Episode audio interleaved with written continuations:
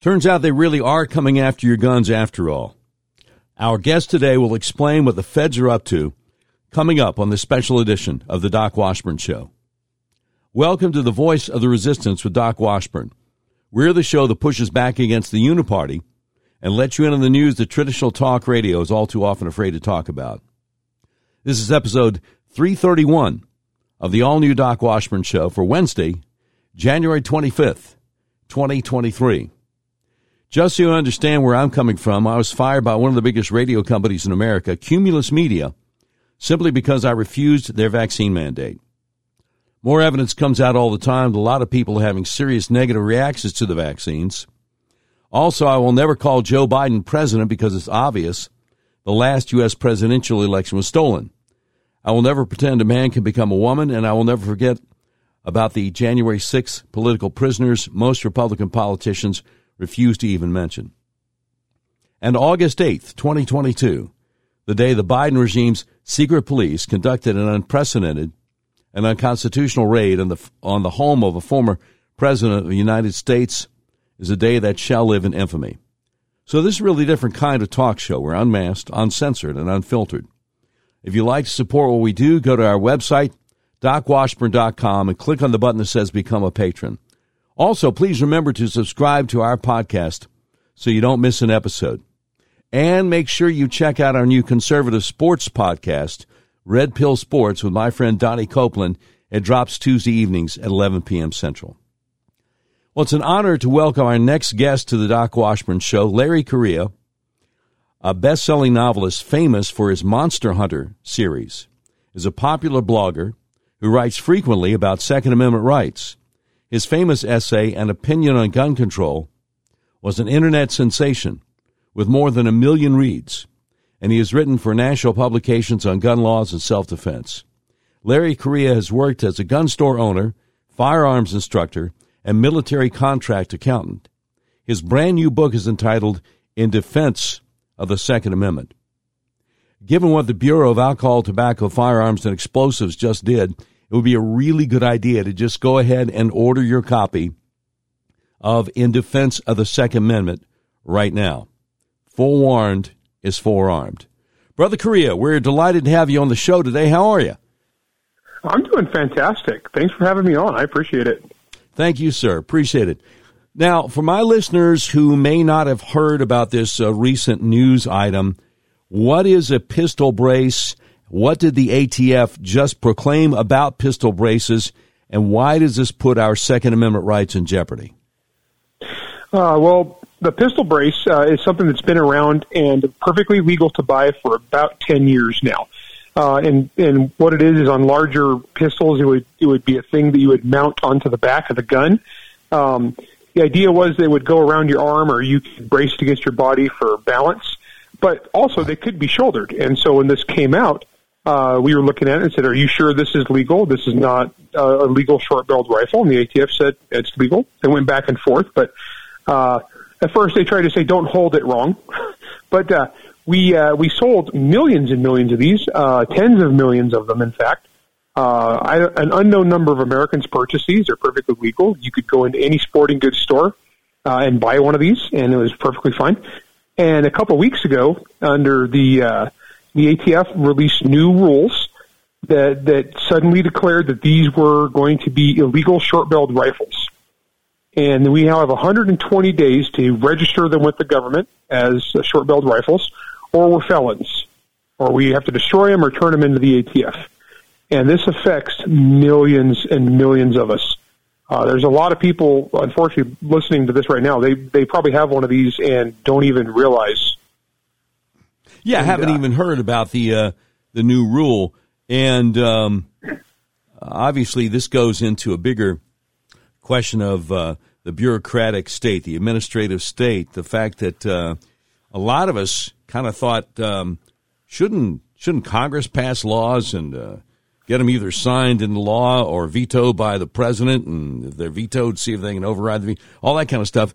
In other words, the idea that a bureaucracy like the ATF would have enough power um, to potentially make millions of law abiding Americans into uh, into into felons. That's that's crazy. I mean, Yeah, do, do you do you believe the ATF rule change will be struck down in, in federal court? I mean, what are these knuckleheads thinking?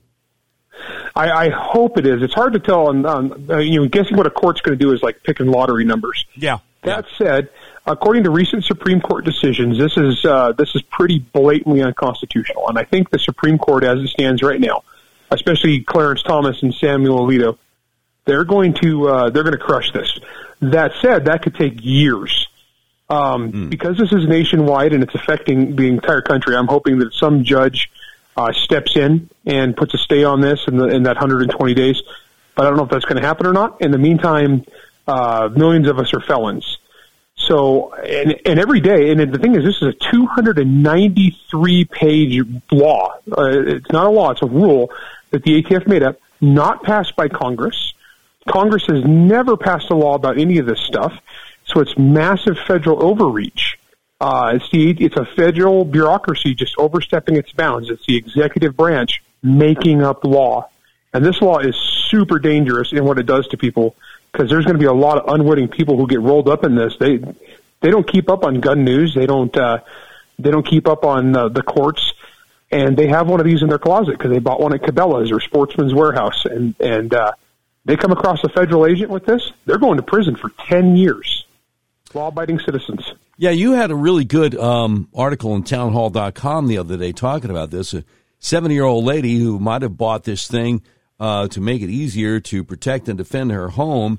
She had, knows nothing about anything um, news related as far as this thing coming down the pike. And all of a sudden, she, she could get uh, slapped with a 10 year prison sentence. And uh, if she doesn't have good money for a good attorney uh, to appeal this thing, um, she's in a world of hurt. Yeah, the ATF's not known for its discretion or nuance. They're an agency known for shooting your dog and burning your house down.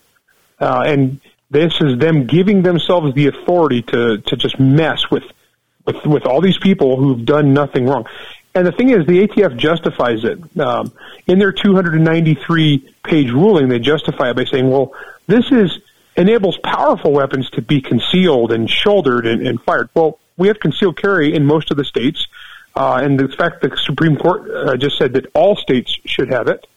Um, so the concealed thing, I don't see how they can rule on that. But it gets really interesting. Deep, buried deep in that 293 pages, they cite how many crimes these brace guns have been involved in, and not just crimes, but investigations Yeah. that justify the ATF.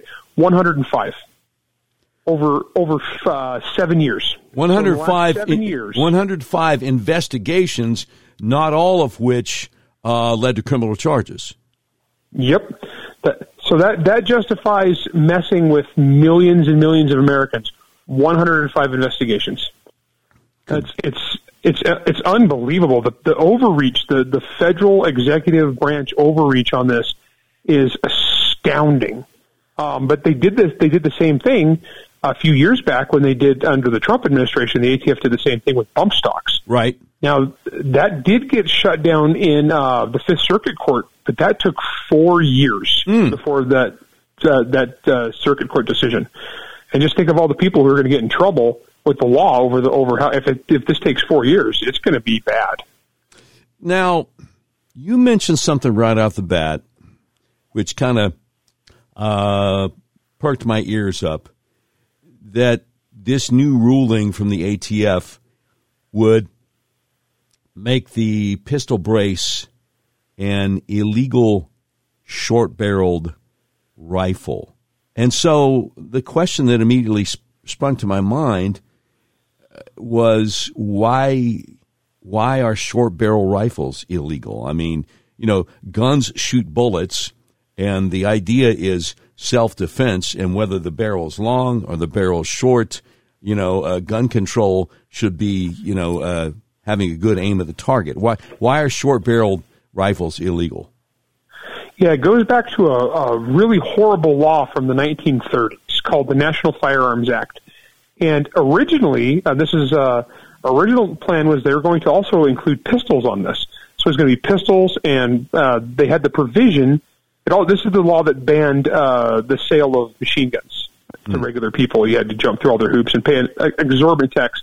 So basically, it was a it was a racist and bigoted law, classist law that only rich people could have machine guns, is what it was. But originally, they're going to have pistols on there too. So they put a thing in there that uh, any uh, rifles with barrels shorter than 16 inches or shotguns shorter than 18 inches were going to be illegal too. And that was kind of to stop people from working around the pistol ban. Only they pulled the pistol ban out when Congress passed it. So we kept the short barreled part, even though that makes no sense. Um, so it, it's it's a completely nonsensical law. It doesn't make any logical sense, but we've been stuck with it for 90 years.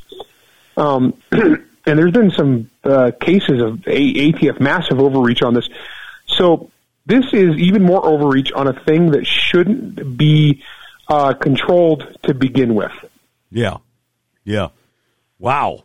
Um, yeah, I'd, I'd, heard about that 1934 um, uh, Firearms Act because I live in the state of Arkansas, and in the last legislative session, they were trying to pu- push a uh, a bill uh, that would criminalize Arkansas law enforcement cooperating with federal law enforcement on unconstitutional laws, and they specifically mentioned the 1934 Firearms Act. And a lot of us were were cheering on the legislators that that had the uh, the guts to to put something out there like that. And, and, of course, the the governor decided, well, no, no, no, we want to be moderate Republicans. So anyhow, that's a whole other show. Um, so our listeners, uh, Larry, tend to be strong believers in the Bill of Rights, including our Second Amendment right to keep and bear arms, but you never know when some actual gun grabbers might be listening. So let's have some fun and blow their minds. Larry Correia, uh, author of the new book in defense of the Second Amendment, why are you a big proponent of letting teachers be armed in school? Oh boy, that that, that is one that gets them stirred up. um, my state actually has that. Um, the state of Utah, we have had uh, concealed carry in schools for a very long time. I think we're coming up on 18 or 20 years now that we have allowed anybody with a concealed weapons permit to carry a firearm into school. So if you work there and that's your job, you just it's like having a concealed weapons permit anywhere else. Yeah. And the thing is, uh, when I say I'm in favor of arming teachers, uh, a lot of people freak out because they think I'm talking about making it mandatory and forcing everyone to do it. No, of course not. It's voluntary. It's strictly voluntary. It's the same people who would carry a gun everywhere else. Uh, I mean, I, like in Arkansas, I'm sure you. I mean, you guys are a gun-toting state. Concealed carry is super common. A lot of people carrying guns there. Yeah. Same kind of thing here. It's the same people who carry guns everywhere else. Just let them carry guns at work. The gun stays concealed.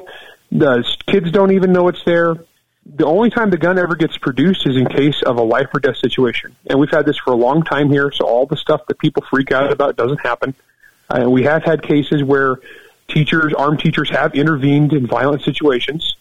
Um, we actually had a kidnapping prevented. Someone was kidnapping a kid from a school, and an armed teacher stopped them uh, not too long ago. Wow! And so this works. And what I'm getting at here, and why this is so important, is I, I go into this in a lot in the book. But mass killings take place in gun-free zones. Period.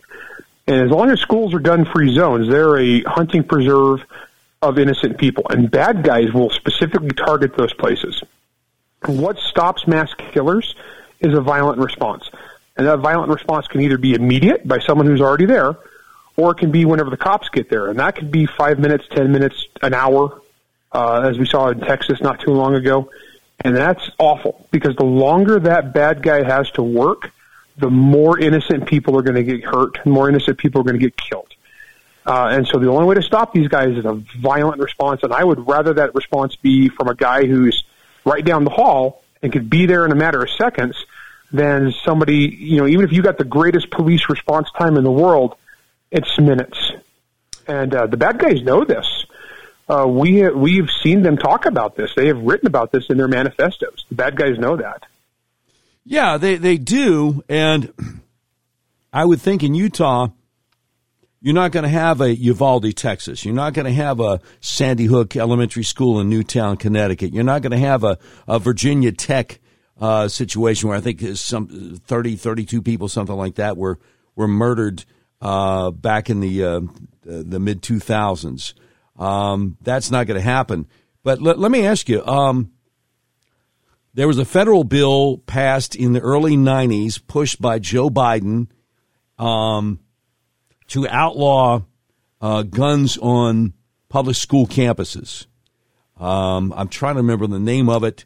Um, the uh, Federal Gun Free School Zones Act. Okay. Federal Gun Free Schools Act. Uh, and uh, I do cite that in the book. And yes, Joe Biden was one of the one of the main people on that. He has cursed us. Every, he's he's been a curse on America for a very long time. Right, right, right. So the most of the your school shootings happened after that. So at some point, does somebody in Utah say, "Hey, we don't want that happening here.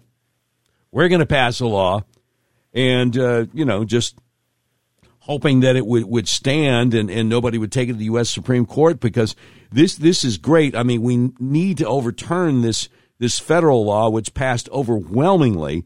Um, but in the meantime, states need to take this responsibility.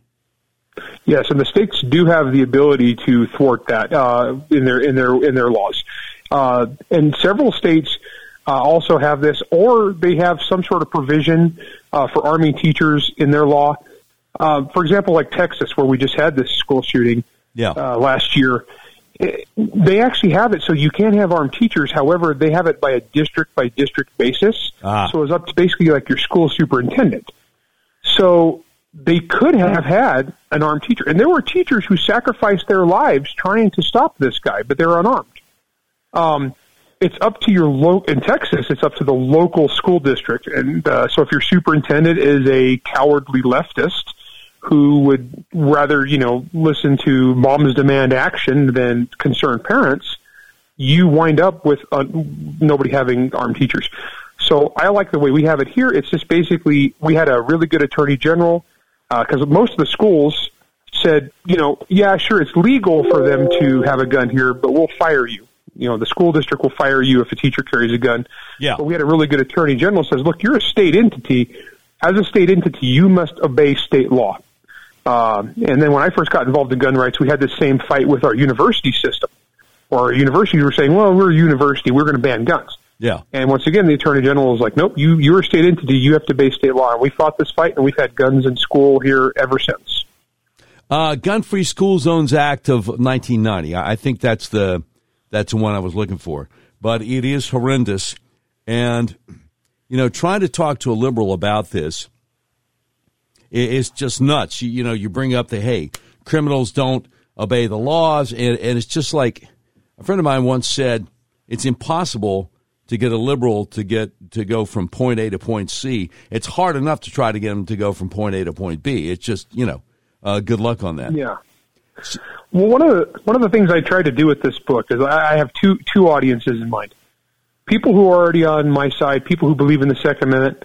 My goal is I want to give them facts. I want to arm them with good arguments and help them articulate a good uh, a good position. Yeah. and I just want to I want to help them. But the second group is the people who are kind of on the fence, and they they've been lied to their whole lives. They've been lied to by the news. They've been lied to by politicians, uh, and and so I try to lay this book out in a way that I go through every gun law. I go through every proposal, and how this stuff actually works, and, and just to kind of try to give them a tool. And so this is the kind of thing that you you have a husband who has who wants to have a gun in the house, but his wife won't let him. I've, I've seen that. You know, get get this book to your wife, and and, and try to get her to read it. Yeah. And so, it, it, but yeah, you can get some. There, there, and then on the gun grabbers, you know, there's two classes there. There's the the ones that are just kind of like, in the words of Stalin, they're the useful idiots. They're the ones that get lied to and emotionally manipulated. Yeah. But then there's most of them. Uh, they're, the, they're, they're the vultures. They're the ones that are just perched, waiting for some horrible thing to happen, so they could swoop in and, and push for more gun control and more. It's not even really about gun control. It's about control Yeah. and it's about them getting more power and more authority and having us be the the enemy. So those people, I I don't expect to reach. I don't think Shannon Watts is going to buy a bunch of cases of this book. Yeah. well, and and in your book, you make it clear that they're vultures uh, in politics and also vultures in the mainstream media, right?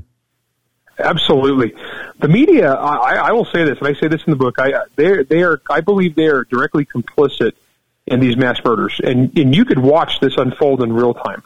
They they they reward the criminals with what the criminals want. The, they want to be famous. They want to be powerful. Uh, they want to be seen as like great and important, and the media will give it to them. They'll put them on the cover of magazines. Uh, the president of the United States will talk about how how how tragic this is, and let's all talk about this guy's manifesto. Yeah, and so they keep doing it, and that's why we see clumps of them. Uh, that's why you'll have one, and then a few days later you'll have another, because the second loser will see the first loser become like the most famous guy in the world. He's like, I'm going to do that too. Copycat. And, yeah. Yep. They and they they do this, and the media is so awful. You can see them; they get gleeful when this happens, and and you can watch it unfold in real time because what will happen is they'll start reporting on it before there's any facts known, and they'll just start making stuff up. They'll blame it on whoever they don't like at the time. They'll they'll talk about gun control. They'll talk about you know whatever gun they want to ban. Like right now, it's the AR-15 because that's really popular. Uh, they'll talk about whatever group they want to malign. Oh, it's probably a MAGA Republican. Sure. But then the facts come out and it's not what they say it is. Uh, they'll if the story can't be twisted, they'll drop it. Oh yeah. And uh, you can see they're disappointed. They're, they're they're literally sad that not enough people died, or the wrong kind of people died, or it wasn't done by the right kind of killer.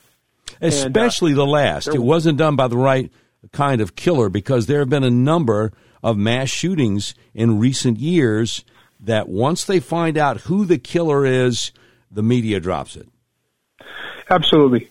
I, and I use examples in the book, and it's it's so flagrant. They've been doing this for 30 years. The 30 years that I've been involved in this, they've been doing this. Uh, they've just become more uh, blatant and ham-fisted and clumsy about it in recent years. They they don't even try to hide it anymore. Um, if there's a mass shooting and they say the killer is in custody, he's a man, and that's the description. Yeah, you know that it's going to drop out of the news tomorrow. It'll be out of the news cycle tomorrow. But if it's anybody they can tangentially relate to people they don't like, they will they will glom onto the story. It'll be 27 uh, 24/7 media coverage nonstop around the clock for weeks.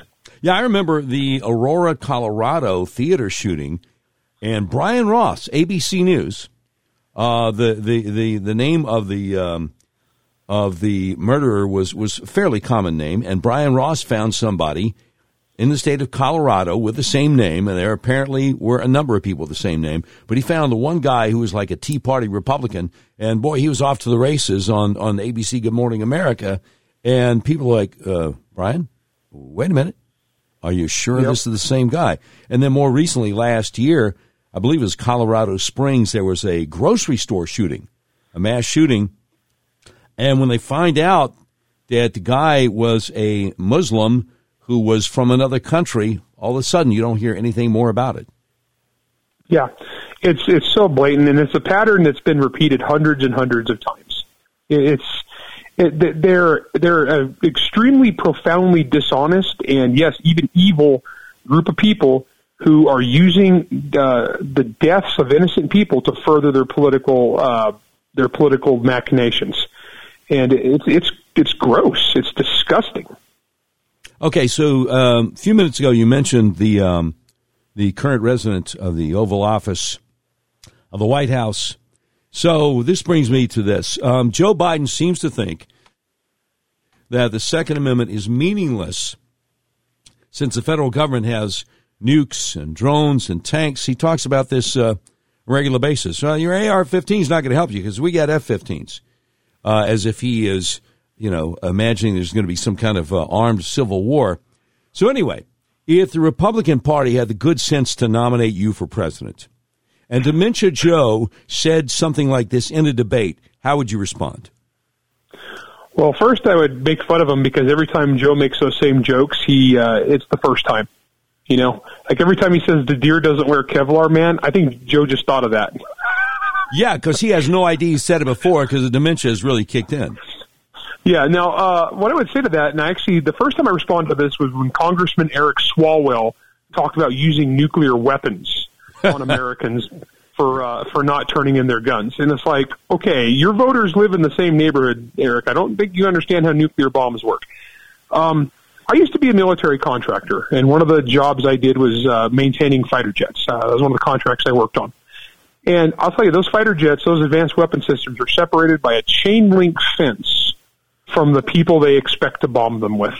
These people have no comprehension of, of what they're what they're playing with here. And I go into this into the book in great detail. the, logistically and historically speaking, there are lots of examples of why what they're talking about doesn't work. That's not how warfare works. Uh, and I use examples from the recent examples of the beginning of the Ukraine war. I talk about Afghanistan, Iraq, Vietnam. There are lots of uh, examples of how this actually works. And plus, they don't seem to realize, like I said, I was one of the guys keeping the wings from falling off the fighter jets. They don't realize who maintains and flies and runs these systems. Um, I go into this in the book a lot too. I mean, the military they expect to use to just crush gun owners is a Venn diagram with gun owners. Yeah. Uh, and so I really, really wish that, that idiots like Joe Biden and Eric Swalwell would quit pushing that and quit talking about this so flippantly. They're talking about a civil war. They're talking about the dissolution of the country. Yeah. And I, I talk about this in the book quite a bit, but the real meaning of the Second Amendment is not just defense against criminals, but it's defense against everything up to and including a tyrannical government. Uh, and that's what it's there for. It's the, it's the big red button on the Constitution that we don't want to push. It, it's the insurance policy to keep a government from becoming truly uh, tyrannical. Uh, as long as you have an armed populace, you can only push so far so fast. Yeah. And and I use examples from around the entire world and all throughout history. Tyrants always disarm the population. Always. Absolutely, absolutely. We're speaking with Larry Correia. It is C O R R E I A. Uh, the new book is called "In Defense of the Second Amendment." What do you think about Joe Biden's repeated insistence on the idea that you can't just go out and buy a cannon, and and talking about AR-15s as weapons of war? Obviously, you can buy a cannon, right? Yeah, cannons are perfectly legal. You just you just need to jump through some extra hoops, but you can own a cannon today. And it's funny because uh, they talk about how they, they the the Second Amendment was never to let people have something like a cannon. Well, John Hancock and Sam Adams would you know beg to disagree since they owned them. Yeah. but uh, it, it's really interesting to me how they have this weapons of war argument now. They, they've tried to say that you shouldn't have weapons of war. There's no place for weapons of war on our street. Well, first off, the true meaning of the Second Amendment is to give the people weapons of war should we need them. That's it. Um, we're supposed to have similar guns to the military. And in fact, we have multiple Supreme Court decisions now which reaffirm that if a gun is militia useful, it should be protected. If the gun is common, it should be protected. Uh, if it's useful to the people, it should be protected. So the whole weapons of war thing falls apart too because it, it's said by ignorant, emotional people because they okay, an AR-15 is a weapon of war. Okay, it's not really. It's a civilian legal version of the of an M4 carbine. But if they want to go down that road, uh, trying to appeal to emotion for people who think, well, they're going to take AR-15s away, but they'll leave my hunting rifle or my duck shotgun.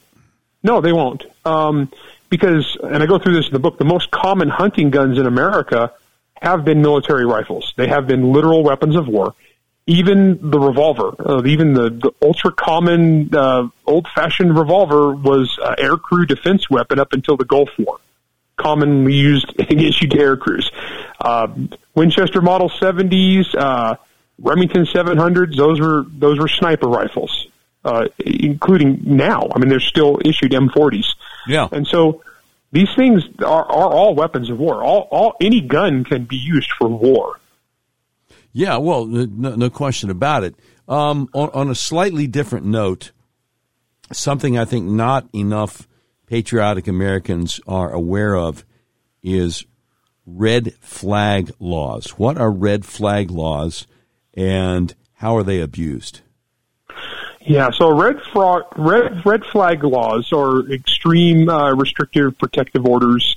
Um, how they work is that if you have someone, in, in theory, how they work is let's say you know someone who is dangerous, who's planning on doing something bad, and he's armed, uh, and he owns guns. You can call the police and say, this guy's about to, I think this guy's about to do some harm. And then the police will come and raid his house and take his guns away. And the idea is, well, this will present, prevent the mass killers or, or the, the school shooters. That's the theory. Yeah. In reality, what happens uh, is this is giving license to the worst people you know to send a SWAT team to your house at three o'clock in the morning. Um, and we have seen repeated abuses Uh, we've had all sorts of cases where the, the worst people you can imagine have weaponized this law against people they don't like. Uh, ex-wives angry at their ex-husbands, uh, employees who got fired, uh, putting it on their boss. Uh, we had a case in Colorado where uh, a cop shot a guy in the line of duty. It was ruled a justifiable justifiable shooting, and the mom of the guy who got shot put a red flag on the cop. Oh man. Um, yeah, it's it's nuts. It, it can be it's ripe for abuse, and then once you get this used against you, if you're an innocent person, you now got to spend a lot of money and time and uh, money on attorneys and go to court to try to prove your innocence, even though you've done nothing wrong, to get your rights back. It's, we've had stalkers. We've had stalkers file red flags against the women they're stalking. Oh man! To, to, to disarm them, and this happens. And the thing is, um, even then, for the cases where, let's say, the guy really is violent, really is dangerous, yeah, states already have the ability to to uh, to commit people who are a danger to themselves and others. Sure. Um, but they don't do it because it's messy.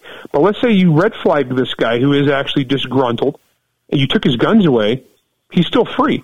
There's nothing stopping him from procuring another gun. Like most guns are, that are used in crime in America are stolen, or they're bought off the guy who stole them.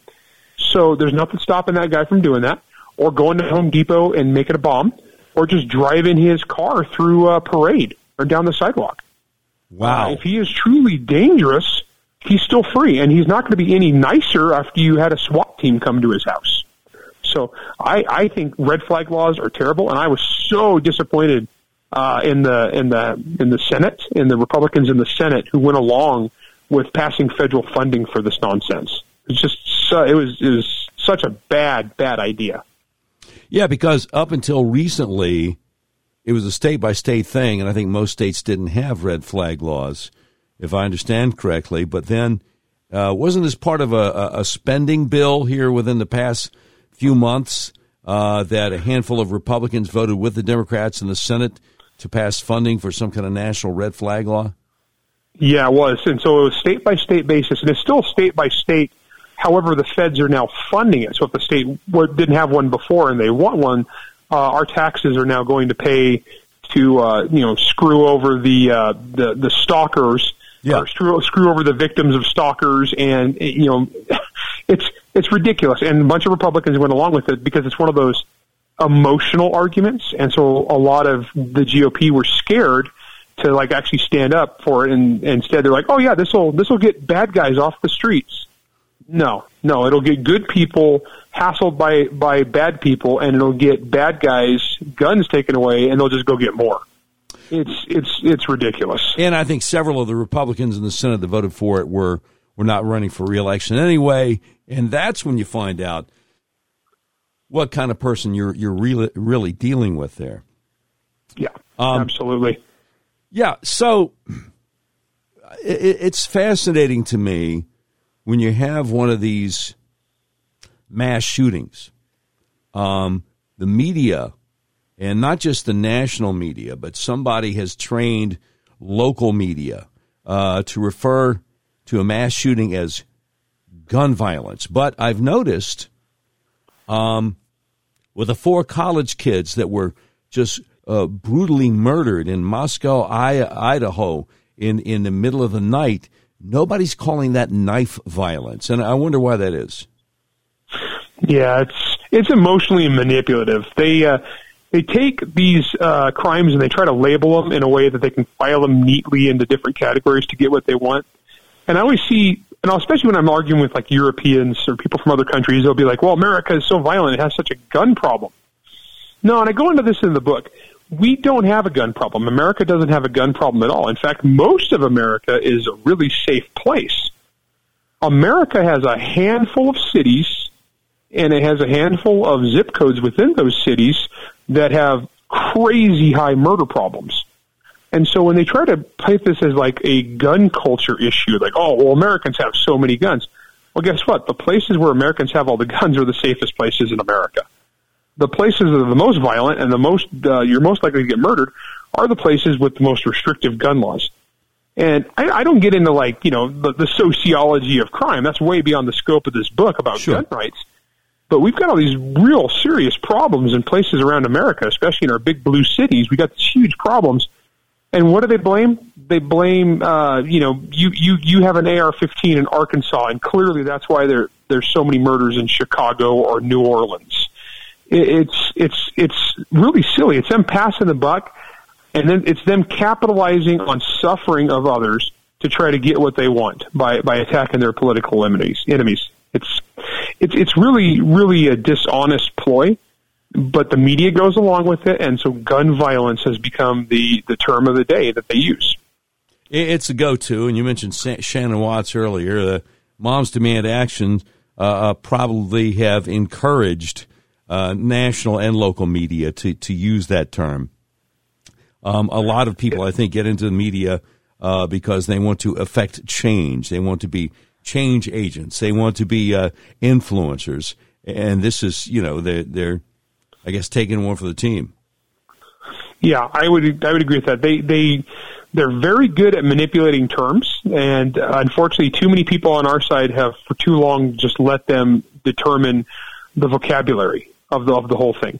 That's how we wind up with with nonsense words like assault weapons, gun violence, um, also too they they they'll take a, something that's an agreed upon definition like say mass killing or mass shooting which was a thing that the like you know the FBI and police had for a long time you know criteria of what constituted that kind of crime. But then they change that whenever it's convenient for them. So they go on the news and say well there's been 5000 mass shootings in the US it's because they, there's no, there's actually been like 12 or, or that year, not 500. They just lie and they twist and they turn and they, they tweak the definitions to fit whatever they want. And if words don't mean anything, it makes it almost impossible to argue with them because they just change whatever words mean. It, it, it's, it's super slippery and it's super dishonest. Speaking of words not meaning anything, um, Joe Biden is once again threatening to outlaw assault weapons. Do, do we have any idea what he means by that? Yeah, he basically wants to outlaw armed self defense. Um, because when you get these people, because assault weapon is a term that actually had a real historical meaning to us gun nuts going back to the 1940s. Uh, but with Joe Biden, and, and it really goes back to Bill Clinton, is when they glommed onto this assault weapon thing. And they said, we're going to ban assault weapons. What does that mean? And they try to define it for you because you can't ban something unless you can't define it. Yeah. It always comes down to like guns that look scary. Um, and then when you delve into like what they actually try to ban, it comes down to like semi-automatics, basically magazine-fed semi-automatic guns. Well, here's the thing: magazine-fed semi-automatic guns are the most common types of firearms used for defense. And all those guns we were talking about for uh, the protected classes from the Supreme Court, they fit. They they are the protected guns. Um, so they give them a scary name, and then they try to ban the guns that are the most common and effective for defensive use in the United States. Um, they put on a bunch of cosmetic features that don't make a lick of sense. They don't make the gun any more dangerous. Yeah. They don't make the gun any more powerful. Uh, a lot of them are just basically ergonomic changes. It's like that. I don't like how that is shaped. it, it, it, doesn't make a lick of difference. It looks um, it looks scary. Yeah yeah, it, it's it's scary looking, and that's why in the gun community we started referring to uh, them as EBRs, which stands for Evil Black Rifle. Yeah, it's it's just a weird emotional manipulation thing, and so Joe Biden trotting out an assault weapons ban. Um, it's just the same tired nonsense as before. We actually had a federal assault weapons ban back in the '90s. We had it for a decade. Uh, even the federal government at the end of it admitted that it did absolutely nothing. It changed no crime um, because the only people who care, who, the only people who obey these rules, are law abiding. Criminals, criminals simply just don't care. Right. The Columbine shooting was during the time of the assault weapons ban, and it and it wasn't the only one. And yet, and yet, Biden will go out there and lie and say, "Hey, hey, we brought violent crime down." When I had the assault weapons ban. Unfortunately, there was a, a, a 10 year uh, sunset on it, but, you know, I want to bring it back and bring it back for good. And, um, you know, I know you don't get into the sociology very much, but people pushing this who know it's a lie, um, you got to wonder sometimes why do they want more violence in our society? They they actually I, the way I look at it is they like they said they're the vultures. They need violence. They need more suffering because they capitalize on it. They they get sad when a mass killer gets shot by an armed armed citizen in the first couple seconds. Um, it upsets them. They always say the good guy with a gun is a myth, even though I provide in the book hundreds of examples and send and give you links to hundreds more if if you have a violent response against these bad guys and somebody stops them before it turns into a mass killing event, that's a good thing, right? All, all normal people would say, "Hey, good, a, a hero stepped in, shot the bad guy before he could kill anybody else. Awesome." Not politicians. They get upset. Uh, the, the, in the news media, they get upset. Like when there was that shooting in Indiana at the mall uh, at, at the end of last year. Uh, yeah. This kid, Eli Dicken, he's a hero. Bad guy came in, started shooting. Within 15 seconds, this kid reacted, drew his gun from 40 plus yards away, shot the bad guy, approached, shot him some more, killed the guy, saved who knows how many lives because cops didn't get there for like five more minutes. Um, this kid's a hero. What did? How did the media react? Disgust. They were upset. They tried to make him out to be the bad guy uh, because the mall had a sign saying no guns law allowed, but underneath Illinois, or uh, Indiana law, that that sign didn't apply to him. He was good to go. He had a, he had uh, Indiana had passed constitutional carry. He was allowed to carry his gun there. Um, but they and I go into this in the book. They tried to portray the kid, the hero, as a villain. They tried to make the guy who stopped the bad guy.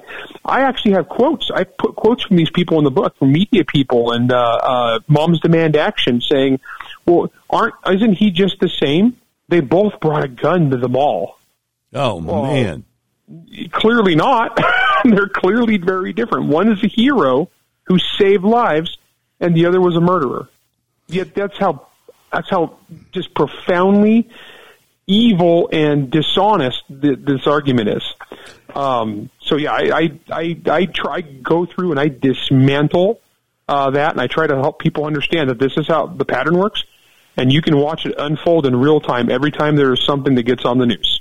Yeah, and it's amazing that that um, the, the the young fellow, the hero that stopped the shooting in that Indiana mall last year, even got much media publicity because I'll bet you the overwhelming majority of people in this country have never heard about the shooting at the Appalachian School of Law, January 16th, 2002 in Virginia that was stopped uh, by a good guy with a gun. I bet you they've never heard about the uh, the, the shooting at the the Town Center Mall in Clackamas, uh, Oregon, in December 11th, 2012, where again a good guy with a gun stopped the bad guy. Uh, these kinds of uh, situations usually don't get much play outside of very local media. And instead, you have the gun grabbers saying, well, I thought a good guy with a gun would stop the bad guys. We saw what happened in Uvalde, Texas at that school. Guess that's not true. What, what do you say to people like this? Yeah, they. Well, what I want to say I, uh, to them, I can't repeat on the radio. but yeah, it's it, they they they just lie. They, yeah. they lie their they lie their butts off, and uh, they try to say that the good guy uh, when they were trying to say that Uvalde approved proved that a good guy with a gun couldn't do anything. What are they talking about? They banned the good guys with the gun in Uvalde. Uvalde was the state. It wasn't citizens. The the the, the state isn't the guy. The right. state is the state, and uh, the the leadership there. And in fact, that was one of the things the lawyers at the publishing house maybe kind of like toned down a little bit in the book was like I kind of went off about like Uvalde, uh, and so I'll say that's allegedly the worst response of any law enforcement agency in modern history. Um, oh yeah, so I, I tacked allegedly on there. yeah, for the lawyers. Um, but no, they they utterly failed. The state utterly failed to protect those kids. Um, it, it, it was the worst, most cowardly thing I have ever seen. And I've worked, like I said, 30 years. I've been doing this. I've worked a lot with law enforcement. I've done a lot of training stuff. That was the most cowardly thing I've ever seen in my life. Yeah. I, I was I was shocked and appalled. I was I was disgusted to the core of my being. And like I said, within a week, we had other events where armed citizens by themselves stepped up, shot a bad guy, showed more courage than that entire police department. Um, and at the same time, the government's out there telling us, well, we don't need armed citizens. We'll let the state protect you. 2020 demonstrated to the world that in times of need, when your cities are on fire, you call 911, the cops are going to say, sorry, we can't come. You're on your own. Good luck. Yeah. That's why 2020 had the greatest number of gun sales on record up to that time. Um, it went nuts. People were standing in line to buy guns. Uh, they were paying scalpers prices. But the thing is, that wasn't me and my people. We don't pay them over MSRP. Us gun nuts, we've got ours. Right, exactly. Exactly. We're, so, I'm sorry, go ahead. No, I was just going to say, but and and so those are all new people who just realize the state can't protect you, and so those are the people we need to be reaching out to and bringing them in and training them and getting them like knowledgeable on the subject. Because um, yeah, we're you are your own first responder. Absolutely.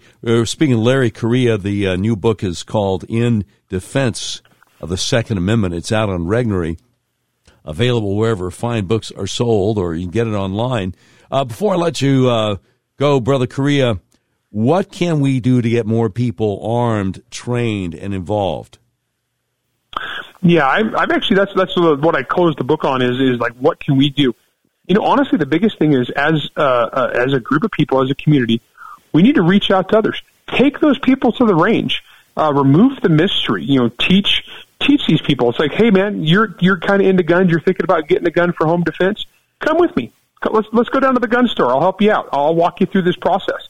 Come down, shoot shoot my guns. So I'll bring my guns down to the range. Let's shoot together.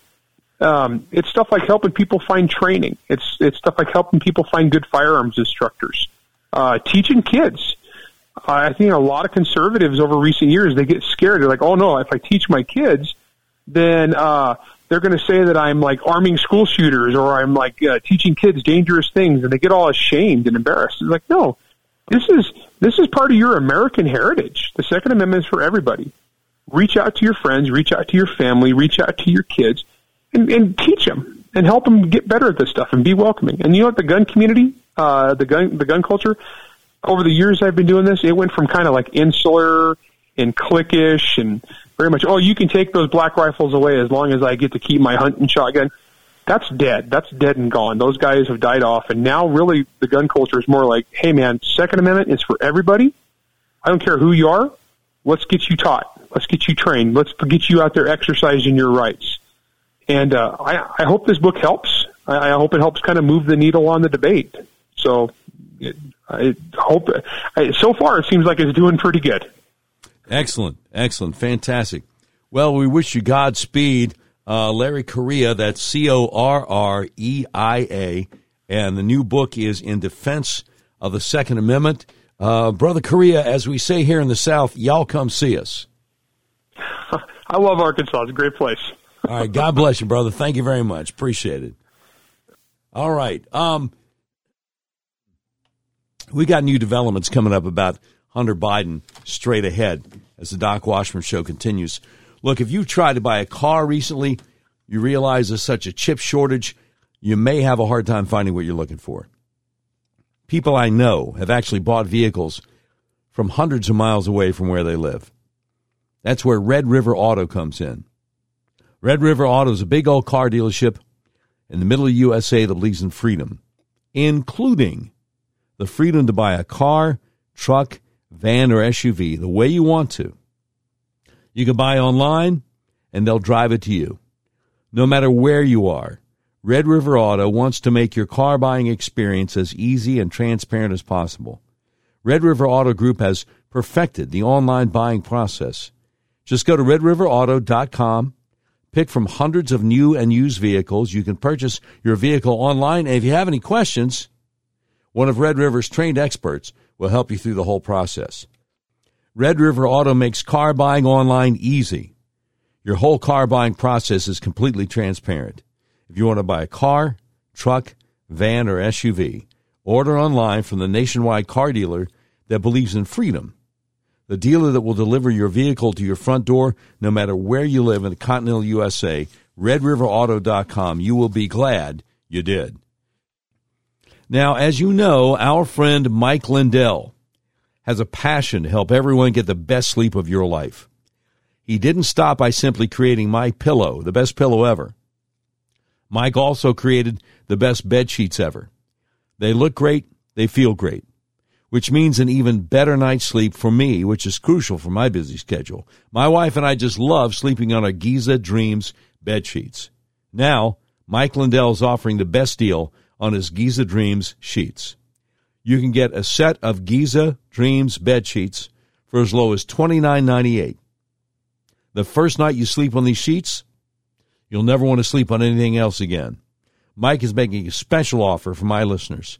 You get a seat, uh, you get a set of Giza Dreams bed sheets for as low as $29.98 just by using promo code DWS. And right now, a set of pillowcases for only $9.98. In this economy, instead of buying a brand new bed, rejuvenate your bed with a My Pillow mattress topper for as low as $99.99. My Pillow also has blankets in a variety of sizes, colors, and styles, like plush, waffle, or gossamer, for as low as $29.98.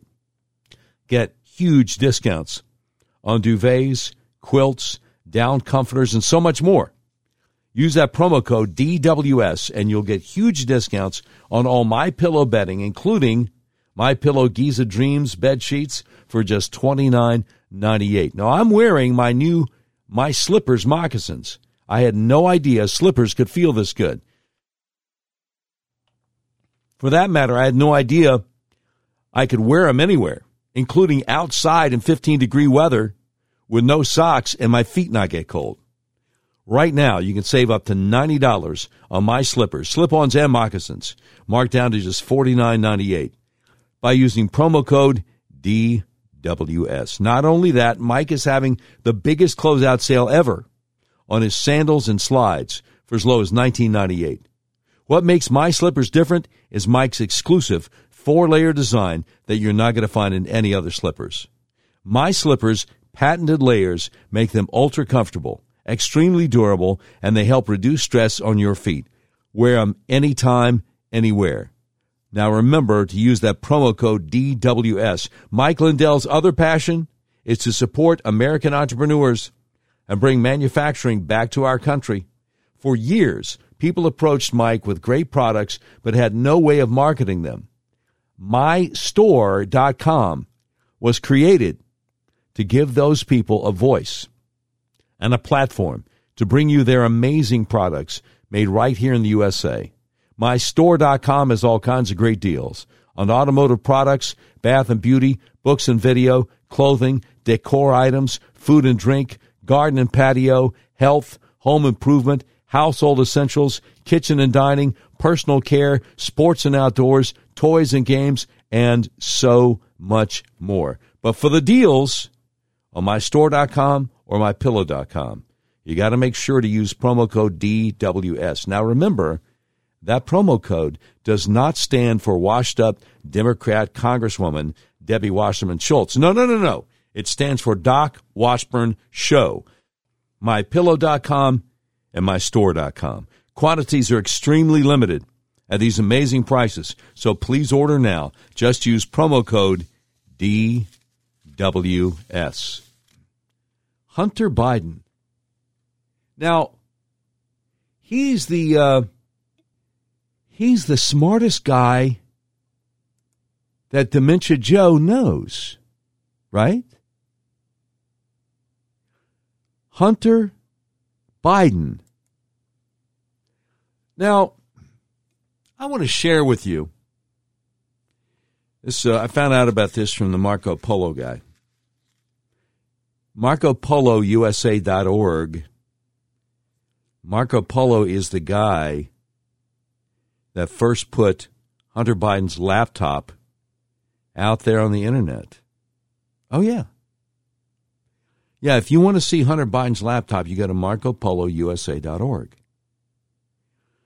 So he's got a link to a Substack article from a guy named Mike McCormick, and it is entitled Hunter secretly aboard Air Force Two to Ukraine with Joe, according to the emails. So let's check this out, shall we? Joe Biden violated federal law in 2017 when, as vice president, he secretly took his son Hunter along with him for his final White House trip to Kiev, Ukraine, and Davos, Switzerland. Two locations where father and son could have, potentially, met business contacts then involved in their illegal kickback schemes.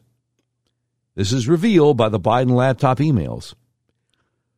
Malfeasance in office is the crime of a public official. In this case, the Vice President of the United States using his office for the personal financial gain of himself or his family. That crime is investigated by a grand jury as indicated in 18 U.S. Code 3333. Joe Biden is currently under investigation by Special Prosecutor Robert Hur, who will soon impanel such a grand jury. Yeah, this Robert Hur guy who got named, what, a month ago? He hasn't even started work yet. Anyway, I digress. The revelation that Joe and Hunter visited the scenes of their crimes, possibly to tie up loose ends, and where they may have come into possession of classified documents relating to those crimes, should now become part of the evidence Robert Hur presents to the grand jury. Now, Biden's lawyers last week revealed he was allegedly storing Ukraine related classified documents at the Penn Center, or should we call it the Penn Biden Center, for Diplomacy and Global Engagement in Washington, D.C. Additional documents were found in the garage of a house he owned and Hunter had access to in Wilmington, Delaware. Now, with the discovery that Hunter accompanied Papa Joe to Ukraine only days before the pair returned to private life in Wilmington, Delaware, questions arise as to whether those documents were related to that father son trip. My recent search on Marco Polo USA's publicly accessible website, BidenLaptopEmails.com, for Biden and Davos yielded the following email written by Hunter to a New York friend indicating he may be accompanying dad to Kiev, Ukraine, then Davos. And there's a screenshot here in the article of the email.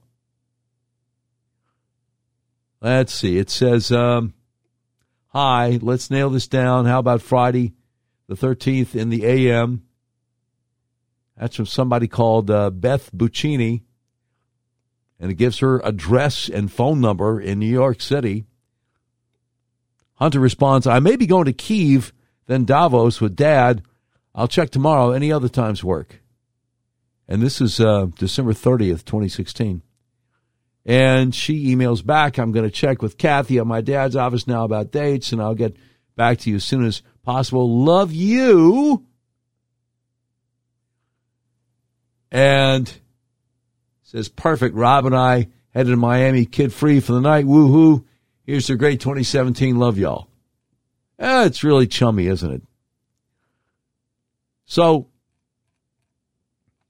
Mike McCormick continues after the screenshot of the email. He says, I refer to this as a secret trip because this email authored by Hunter, is the first instance I, who was then working for Joe Biden as his White House stenographer, learned that Hunter accompanied Joe. Wait, this guy was in the Obama White House working as a stenographer with Joe Biden? Oh, I didn't know that. He says neither I nor any journalist went with Joe Biden aboard Air Force Two. Thus, Hunter's travels were hidden from public view even as the public was paying for them. Why does this not surprise me?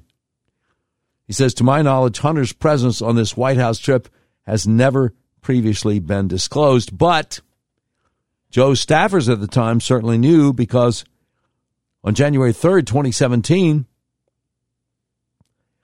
he gave them the task of assisting Hunter with getting a quickie trip, uh, a quickie passport and visas through the White House Travel Office. Here's one of a series of emails, again, searchable on BidenLaptopEmails.com between Hunter, his executive assistant, Joan Meyer, Joe Biden's then executive assistant in his West Wing office, Kathy Chung. Boy, there's a name that keeps on coming up Kathy Chung. We've talked about her in previous episodes. And White House travel office employees. And so he's got another screenshot of another email here. He says Joe Biden's former staffers, Anne Marie Muldoon, though her email address reflects her maiden name of person instead of Muldoon, and Sam Salk are also copied in the chain, which culminates with Hunter's reply two or three. Both ex staffers then are potential witnesses for a grand jury questioning about Hunter's hush hush trip to Ukraine with Joe Biden. Well, we hear this Robert Hur guy, the special counsel, looking into Biden, is pretty partisan. So you wonder if he's going to really get into much of the stuff. That, that's just me digressing once again. The trail of evidence continues into Davos, Switzerland.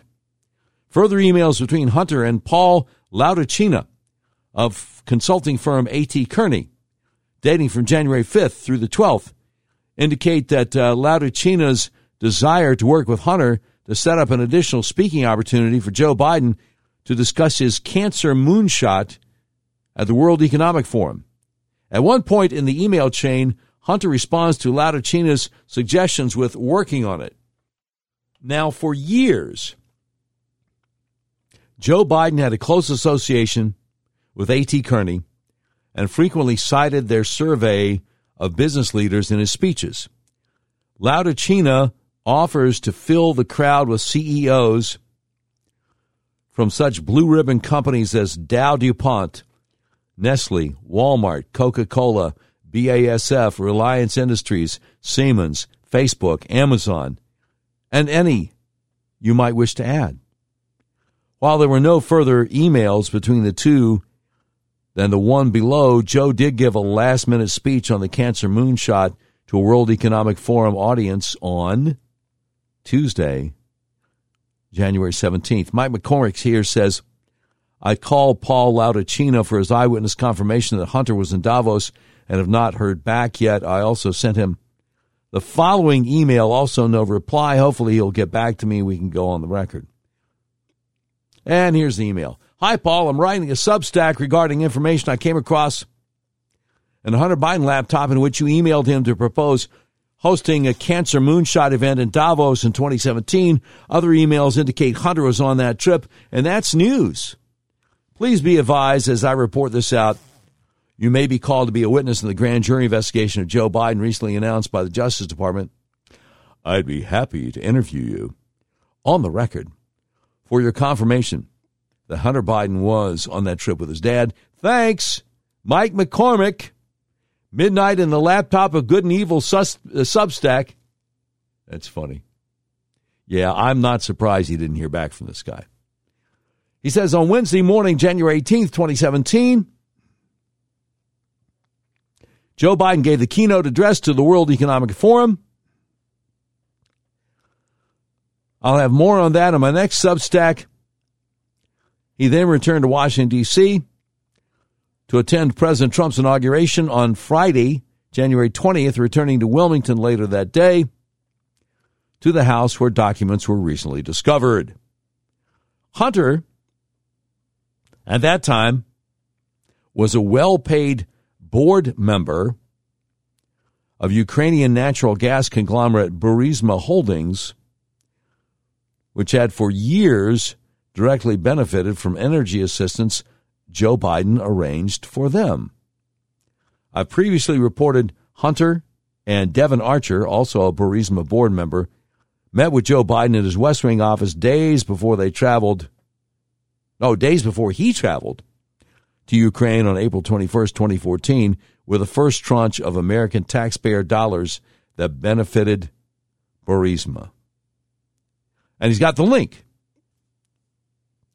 to that Substack article entitled Joe Biden Coordinated with Hunter and Archer on Burisma and Metabiota Deals. Now, wait, because I thought Joe Biden always said, I've never spoken to my son about his off, uh, overseas uh, business deals. You don't think Joe Biden might be prevaricating, do you? Well, I, I, I'm transmogrified up in here. My stars and garters, I can't believe. Oh, my goodness. So, Mike McCormick, former White House stenographer in the Obama White House on Substack, continues here. He says, also mentioned in that Substack and doing work in Ukraine was biowarfare contractor Metabiota, which billed itself as the pandemic predictor. I've also written extensively about Joe and Hunter's kickback scheme with that firm, Metabiota. That relationship began days after Hunter accompanied Joe to China, also aboard Air Force Two in December 2013. Metabiota was then doing infectious disease research with gain of function proponent EcoHealth Alliance at the Wuhan Institute of Virology. Gee, I wonder, you know, this sounds so familiar. I, am I'm, I'm racking my brain here. Gain of function research, EcoHealth Alliance, Wuhan Institute of Virology.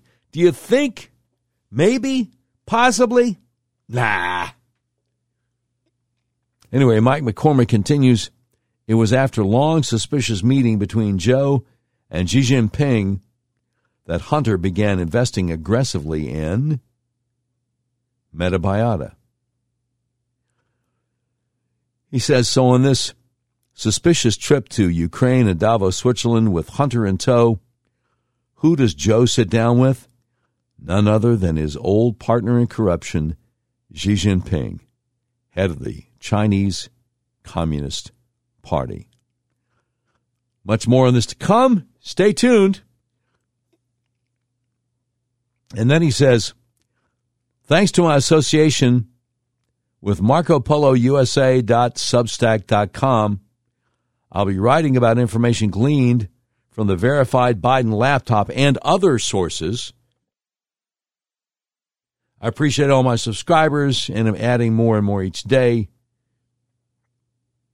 If you're not already, please consider becoming a paid subscriber. Each paid subscription to my Substack includes a signed copy of my book, Joe Biden Unauthorized, and the 2020 crack up of the Democratic Party. And it's a huge help to my efforts to publish the evidence that will impeach Joe Biden. Man, wouldn't that be nice? Wouldn't that be phenomenal? Yeah, I didn't realize Marco Polo had a, uh, a Substack. I know about Marco Polo USA.org. I'm, I'm aware of that. And I know about BidenLaptopEmails.com. I'm aware of that, but he's actually got a Substack. That is phenomenal. Okay, um, something I keep on meaning to mention to you. Do you recall a social media platform called Parler? P A R L E R. And do you recall when it was basically taken down? Yeah, when when it was when it was taken down. Well, I think we might have. Uh, think we might have discovered why it was taken down. Parler. I've got an article. I put it on um, my personal Facebook page. I also link to it on my Doc Washburn Show Facebook page. It's called What Parler Saw During the Attack on the Capitol. Now, I've, I've got three likes and one share from putting it on the Doc Washburn Show Facebook page. And this was uh, Tuesday at 5:46 in the morning. So, over 24 hours ago. You ever get the feeling that when you post something controversial on Facebook, you're being shadow banned? Well, you get that feeling because you are being shadow banned. Yeah, right about the same time I put it on my uh, personal Facebook page, the Doc Washburn Facebook page. I got one share and I got three likes. That's it. So since Facebook is shadow banning me, I need to tell you what this is about. What Parler saw during the attack on the Capitol, warning this story contains videos that viewers may find disturbing. And it's over at uh, ProPublica, a nonprofit newsroom that investigates abuses of power. And I just tell you, I mean, they, they tend to lean left. So I'm shocked that they were willing to do this. Here's what it says. And again, they're left wing. So, as supporters of President Donald Trump took part in a violent riot at the Capitol, users of the social media service Parler posted videos of themselves and others joining the fray. ProPublica reviewed thousands of videos uploaded publicly to the service, Parler, that were archived by a programmer before Parler was taken online by its web host. Below is a collection of more than 500 videos that ProPublica determined were taken during the events of January 6th and were relevant and newsworthy. Taken together, they provide one of the most comprehensive records of a dark event in American history through the eyes of those who took part. Read more, and they link to this article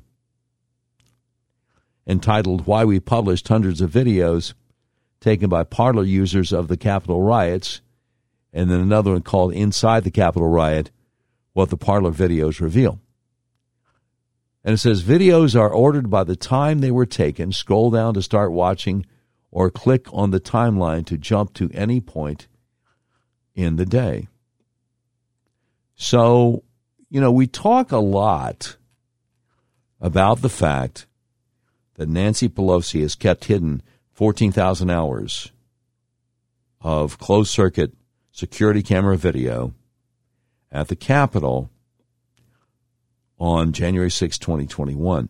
But nobody talks about the fact that ProPublica on January 17th, 2021, just 11 days after January 6th, put over 500 videos taken by people who were there online. I didn't know about this until recently. So you don't have to remember projects.propublica.org slash parler dash capital dash videos. All you have to do is go to my Facebook page, either the personal Doc Washburn page or the Doc Washburn Show Facebook page, and you can see what happened that day. You can see videos of Capitol Hill police shooting tear gas and flashbang grenades into a crowd of peaceful protesters. You can see them trying to foment a riot. So I just thought I should share that with you. Crazy world we live in. I've been talking about how the world's going crazy with supply chain issues, record setting inflation, and sky high gas prices, and woke corporations that stand against everything we believe in. Now, we all know how the big box stores were allowed to stay open all during the pandemic, while so many little guys, small business owners, regular people, were forced to close. The wealthiest people on earth became better off, while mom and pop businesses suffered. The question is, what are we willing to do about it? How can our voices be heard? Well, we can make a difference by voting with our dollars. Why continue shopping at big box stores if you can get the items you need from a family owned company? Now, finally, we can shop factory direct at a family owned, made in America manufacturer. SwitchToAmerica.com is helping Americans walk away from the big box conglomerates. That's why Switch to America was created, with regular folks like you and me in mind. One of the best ways to get around this crazy inflation is to shop with family owned companies that put their customers first rather than shareholders and corporate executives. Now, a lot of patriot influencers have come on board Switch to America. I'm inviting you to join with fellow patriots to cut off the cash flow of the big woke corporations that are trying to destroy our country. We're done with a woke globalist operation against humanity. Each of us can take market share away from these businesses that have enjoyed unfair advantages. We can choose to help each other by shopping family owned, made in America. The website, switchtoamerica.com. Join with over 2 million monthly shoppers that have already made the switch. Let's start voting with our dollars to make sure our purchases are supporting companies that promote freedom. And now, an even more exciting addition is fresh American raised beef. Raised in the mountains of Montana near Yellowstone, this beef is known as never ever. Never has the animal ever been exposed to antibiotics, hormones, or vaccines. This prime or high choice beef is shipped directly to your door. Pricing and availability is exclusive only to our members and isn't shipped anywhere else in the world. SwitchToAmerica.com is dedicated to offering family owned alternatives for items we buy on a regular basis. Just go to SwitchToAmerica.com. When it asks you how you heard about us, click on my name, Doc Washburn, plug in your info, and I'll have one of my guys contact you. SwitchToAmerica.com. All right, I want to tell you about the best kept secret in American healthcare. Are you having problems with sinuses and allergies? Are you experiencing dizziness, vertigo? How about problems with your blood sugar? Eczema, psoriasis, migraines? Well, the Arkansas Upper Cervical Center might be able to help you even if you don't live in Arkansas. Let me tell you how.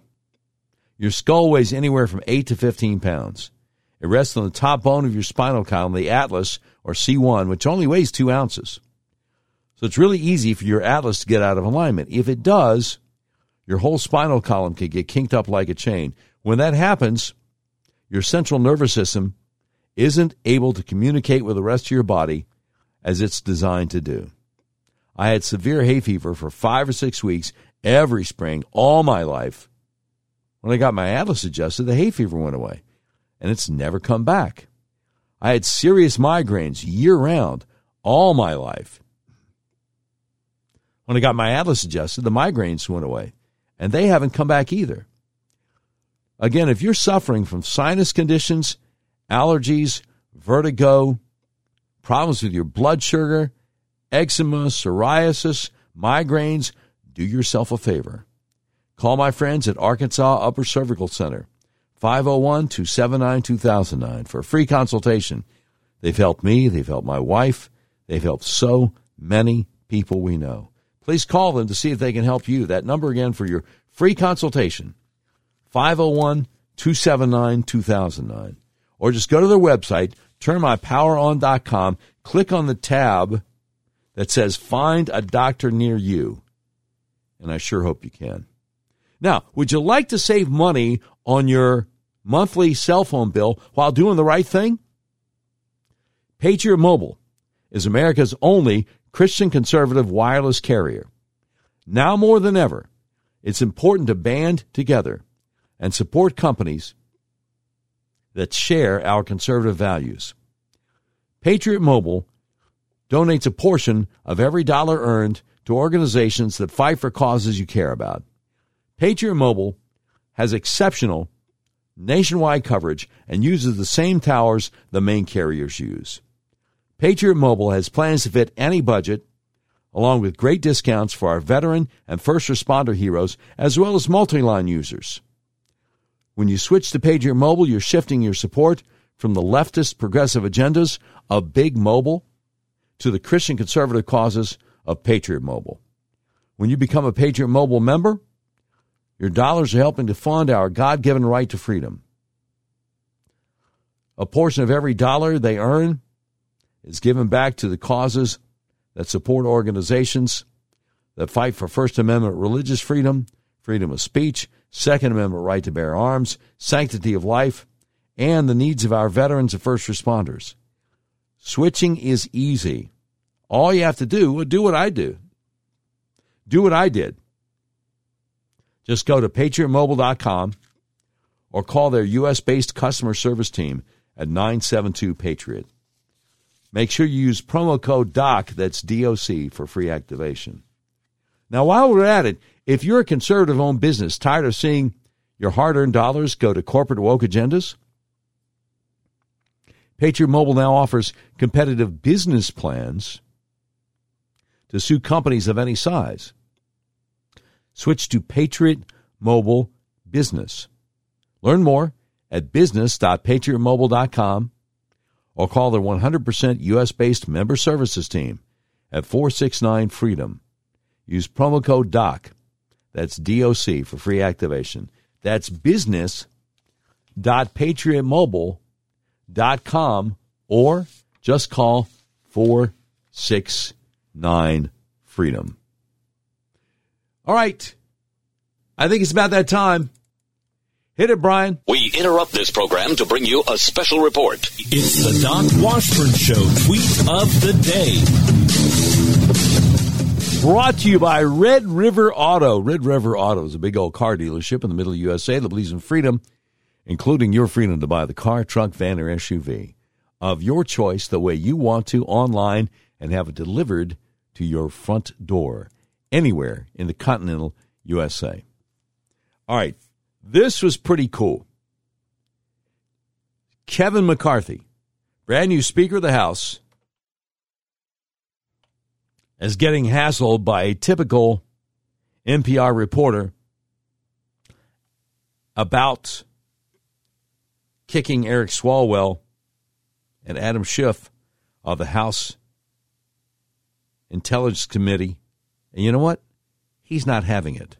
Well, let me be very. This is a man who should not be on committee, something you do have power over. He's gotten elected by his district. So, Answer my question. Why is why? okay, let, let me be very clear and respectful to you. You ask me a question. When I answer it, it's the answer to your question. You don't get to determine whether I answer your question or not, okay? In all respect. Thank you. No, no, let's answer her question. You just raised a question. I'm going to be very clear with you. The Intel Committee is different. You know why? Because what happens in the Intel Committee, you don't know. What happens in the Intel Committee, although the secrets are going on in the world, other members of Congress don't know. What did Adam Schiff do as the chairman of the Intel Committee? What Adam Schiff did, use his power as a chairman and lie to the American public. Even the Inspector General said it. When Devin Nunes put out a memo, he said it was false. When we had a laptop, he used it before an election to be politics and say that it was false and said it was the Russians. When he knew different, when he knew the intel, if you talk to um, John Ratcliffe, DNI, he came out ahead of time and says there's no intel to prove that, and he used his position as chairman, knowing he has information the rest of America does not, and lied to the American public. When a whistleblower came forward, he said he, he did not know the individual, even though his staff had met with him and set it up. So no, he does not have a right to sit on that. But I will not be like Democrats and play politics with these, where they removed Republicans from committees and all committees. So yes, he can serve on a committee, but he will not serve on intel because it goes to the national security of America. And I will always put them first. All right? And if you want to talk about Swalwell, let's talk about Swalwell. Because you have not had the briefing that I had. I had the briefing and Nancy Pelosi had the briefing from the FBI. The FBI never came before this Congress to tell the leadership of this Congress that Eric Swalwell had a problem with a Chinese spy until he served on intel. So it wasn't just us who were concerned about it. The FBI was concerned about putting a member of Congress on the intel committee that has the rights to see things that others don't because of his knowledge and relationship with a Chinese spy. They brought it to the works of the leaders. I've got that briefing. So I do not believe he should sit on there, that committee. And I believe there's 200 other Democrats that can serve on that committee. So this has nothing to do with Santos. Santos is not on the Intel committee. But you know what? Those voters elected Schiff, even though he lied. Those voters elected Swalwell, even though he lied to the American public too. So you know what? I'll respect his voters too, and they'll serve on committees, but they will not serve on a place that has national security reverence because integrity matters to me. That's the answer to your question. Brother's on fire, isn't he? I'm impressed. Now, let me just say something. There were a number of conservative talk show hosts who were freaking out that there was a small number of Republicans in the House that were holding out for concessions. They were freaking out that the election speaker of the House went to, was it 15 or 16 ballots? Went on over several days. Well, it sounds like the holdouts got the concessions that they wanted. And that's a good. That's a good thing. You've been listening to episode 330 of the all new Doc Washburn Show. The views and opinions expressed on the Doc Washburn Show do not necessarily reflect those of our advertisers, but they love us and we love them. Today's program has been produced by Tim Terrible, directed by Mick Messy. This has been a terribly messy production. Portions of today's show will be taken overseas and dropped. If you'd like a transcript of today's episode of the all new Doc Washburn Show, simply peel the roof off a Rolls Royce panel truck and send it to Mansour's Computer Solutions, seventh floor of the ephemeral B. Smoot Building, Whitehall, Arkansas, in care of Sheriff Mansour Sempier X. And that's the way it is. Wednesday, January 25th, 2023.